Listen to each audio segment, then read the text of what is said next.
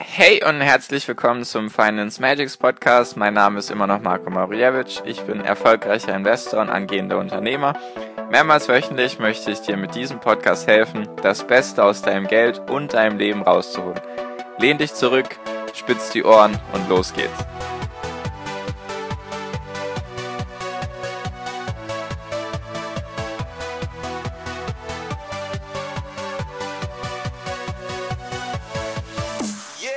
Hi und herzlich willkommen zum Finance Magics Podcast. Wir sind heute bei Folge 142 und heute möchte ich mit dir ein bisschen nochmal über ETF-Verkäufe reden und was mir für ein Denkfehler die ganze Zeit passiert ist und einfach so ein paar kleine Rechenbeispiele, damit ich dir nochmal aufzeige, warum es sich lohnt, eben nicht zu verkaufen oder auf jeden Fall sein Geld sehr lange zu investieren. Und jetzt in Bezug auf ETFs hauptsächlich und halt auf das Thema Steuern. So, aber ich hatte ja gesagt, ich habe einen Denkfehler gemacht. Das freut mich fast schon, dass mir ein Denkfehler passiert ist, weil, ja, ich das gut finde, wenn mir auch mal ein paar Fehler passieren. Das ist vollkommen normal und vollkommen menschlich. Und mein Denkfehler war eben, der mir selbst letzte Folge aufge aufgekommen ist, oder der mir selbst aufgefallen ist, die letzte Folge, als ich eben darüber geredet habe, welche Steuern zahlt man denn, wenn man ETFs verkauft. Und zwar war der Denkfehler, dass ich immer, wenn ich in den Zinseszinsrechnern und so weiter, auch wenn ich Folgen darüber gemacht habe, habe ich immer gerechnet nach Steuern. Also ich habe bei dem Zinseszinsrechner kannst du immer den Steuersatz mit berücksichtigen. Also das heißt, es berücksichtigt berücksichtigt dir sozusagen deinen Steuerfreibetrag und dann, wenn du über dem Steuerfreibetrag bist, die Kapitalertragssteuer. Und ich habe immer bei den Folgen zumindest soweit ich das weiß, habe ich immer Nachsteuern gemacht. Nur ist das, sage ich mal, ein Denkfehler, weil mir geht es ja darum, dir zu zeigen, dass es sich lohnt, langfristig zu investieren und eben nicht frühzeitig zu verkaufen, auch in Bezug auf das Thema Steuern. Und deswegen ist diese Folge eigentlich, eigentlich hatte ich mir gedacht, ich mache jetzt diese Folge, um dir nochmal zu zeigen, wie es sich lohnt, wenn du 10 Jahre investierst, 20, 30, 40 Jahre. Nur, das mache ich jetzt auch. Nur, ich möchte nochmal den Unterschied zwischen Vorsteuern und Nachsteuern mit dir auch in dieser Folge betrachten. Also Vorsteuern heißt einfach, du investierst jeden Monat eine bestimmte Summe X, eben mit diesem Zinssatz und was kommt da am Ende raus, ohne jemals sozusagen es verkauft zu haben, in Anführungszeichen. Natürlich ist das vielleicht jetzt nicht ganz so gut umsetzbar von den ETFs. Manchmal verkauft man vielleicht diese diese Sachen begeht man halt einfach. Ich will jetzt nicht sagen, du musst jetzt 40 Jahre komplett investieren und darfst niemals verkaufen. Nur einfach nochmal ein Beispiel, was heißt das? Was kommt am Ende für eine Summe raus, wenn du eben nie verkaufst und nachsteuern heißt, das ist jetzt wichtig, der in diesem Zinseszinsrechner gibst du eben eine bestimmte Prozentzahl an, an Rendite, die du pro Jahr erwartest. Oder Zinsen eben.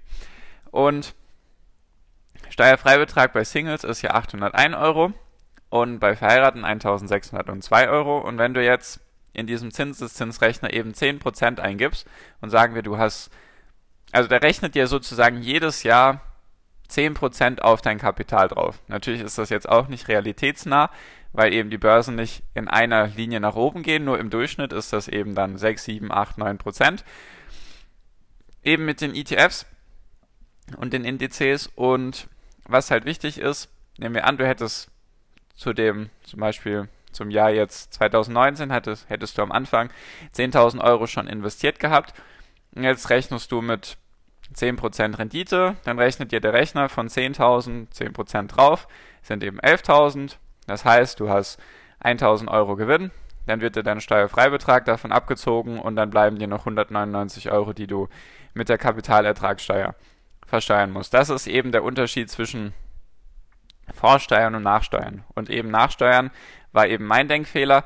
Macht ja wenig Sinn, weil das heißt ja, du würdest jedes Jahr deine Aktien wiederverkaufen, sozusagen deine Gewinne realisieren. Nur das tust du ja nicht oder solltest du eher nicht tun. Und das möchte ich dir eben an diesem Beispiel nochmal zeigen. Und genau, also mein Denkfehler habe ich jetzt hoffentlich gesagt, dass es eben doof von mir war, dass ich immer mit Nachsteuern gerechnet habe, weil ich dir sagen möchte, dass es sich lohnt, langfristig zu investieren.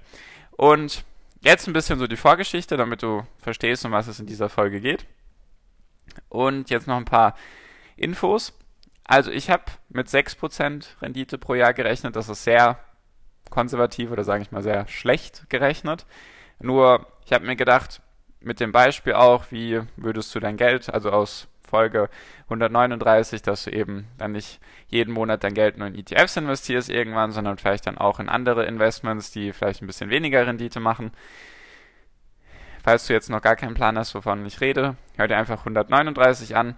Und ich habe jetzt mit 200 Euro im Monat gerechnet. Wie gesagt, das sage ich jetzt auch immer dazu ich will jetzt gar nicht sagen, du musst jetzt 200 Euro im Monat investieren, nur vielleicht fängst du mal mit 50 Euro an oder mit 100 Euro und irgendwann die letzten paar Jahre deiner Ansparzeit zahlst du vielleicht sogar 300, 400 Euro pro Monat ein und deswegen sind für mich so 200 Euro jetzt, ein, denke ich, ein guter Durchschnitt, um das jetzt einfach mal gut darzustellen.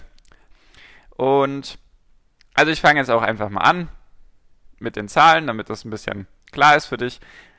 Und fünf Jahre kann ich jetzt rauslassen, weil da gibt es keinen Unterschied zwischen Vorsteuern und Nachsteuern. Nur ganz kurz, wenn du es wissen magst. Nach fünf Jahren mit 6% Rendite, mit 200 Euro, die du eben ansparst pro Monat, hättest du eine Summe von 13.968. Das ist jetzt nicht so viel, aber es sind auch nur fünf Jahre. Mir geht es eher darum, dir zu zeigen, warum, wie der Zinseszinseffekt da reinspielt mit der Dauer. Nach zehn Jahren hättest du Vorsteuern, also sozusagen Vorsteuern heißt, wenn du nie verkauft hättest in den zehn Jahren und sozusagen auch nie deinen Steuerfreibetrag verbraucht hättest, hättest du eben 32.662 und nach Steuern hättest du 31.914. Also jetzt noch kein großer Unterschied, sind jetzt knapp 700 Euro oder 750 Euro nach 10 Jahren. Sage ich mal, ist jetzt nicht die Welt. Nach 15 Jahren, also 15 Jahre, jeden Monat 200 Euro mit 6% Rendite hättest du nach Steuern, ich fange jetzt mal so rum an, 54.190 Euro und vor Steuern 57.677. Also das wäre jetzt schon mal ein Unterschied von 3.500 Euro. Das ist dann schon mal, denke ich mal, eher ein größerer Unterschied. Und 20 Jahre nach Steuern 81.840 und vor Steuern 91.154. Also das sind fast schon 10.000 Euro die das eben ausmachen aus Sicht von 20 Jahren. Das ist auf jeden Fall eine Menge Geld, finde ich. Besonders nach 20 Jahren ist das, also es geht halt hier um 10.000 Euro, die du sozusagen an Gewinn verpasst, wenn du eben jedes Jahr deine Gewinne sozusagen verkaufen würdest und jedes Mal die Steuern darauf zahlen würdest. Also die Steuern werden dir abgezogen von deiner Summe, die können ja nicht mehr für dich arbeiten. Diese 10.000 Euro, die sich da eben aufsummieren, beziehungsweise die Steuern, die du zahlst und die fehlen dir dann eben auf lange Sicht. Deswegen ist es vom, vom mathematischen her, vom Ding her für mich logischer eben, wenn man mal ein ETF kauft und man braucht das Geld nicht, deswegen auch immer mein Appell an dich, investiere nur Geld, was du nicht brauchst, dass man es dann einfach mal liegen lässt. Ein ETF sowieso ist da ziemlich gut dafür geeignet, weil wenn du so ein MSCI World hast, der Welt wird es in Zukunft, bin ich mir sehr, sehr sicher, immer besser gehen, beziehungsweise die Welt wird immer weiter wachsen. Kann ich auch gerne mal ein paar Podcast-Folgen darüber machen, warum ich eben davon überzeugt bin.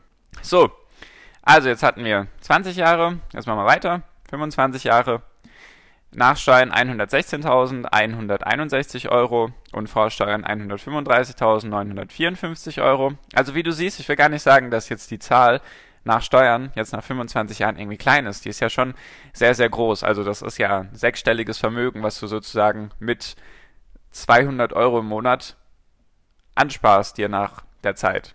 Nur eben nochmal, eigentlich war ja die Folge so konzipiert, ich wollte einfach zeigen, dass es sich lohnt, langfristig zu investieren. Nur jetzt eben nochmal mit dem Beispiel mit den Steuern, was eben mein Denkfehler war. Möchte, möchte ich dir auch nochmal zeigen, dass es sich sozusagen lohnt, auch nicht zu verkaufen in der Zeit.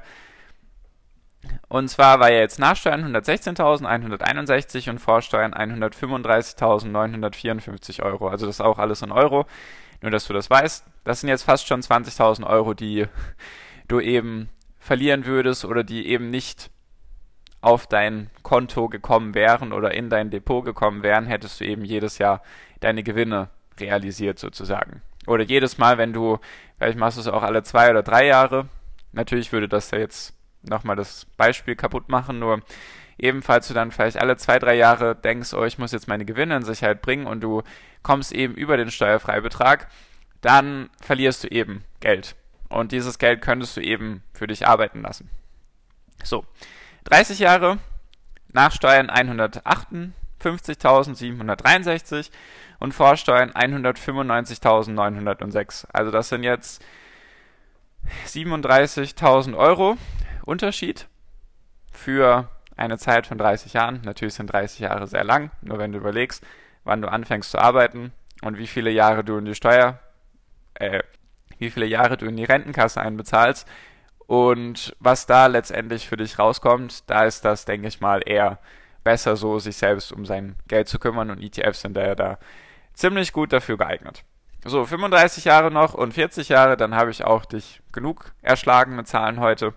Nach 35 Jahren hättest du Nachsteuern 211.643 Euro und Vorsteuern 276.135. Also wie du siehst, das wird jetzt immer mehr. Es sind jetzt schon 65.000 Euro Unterschied.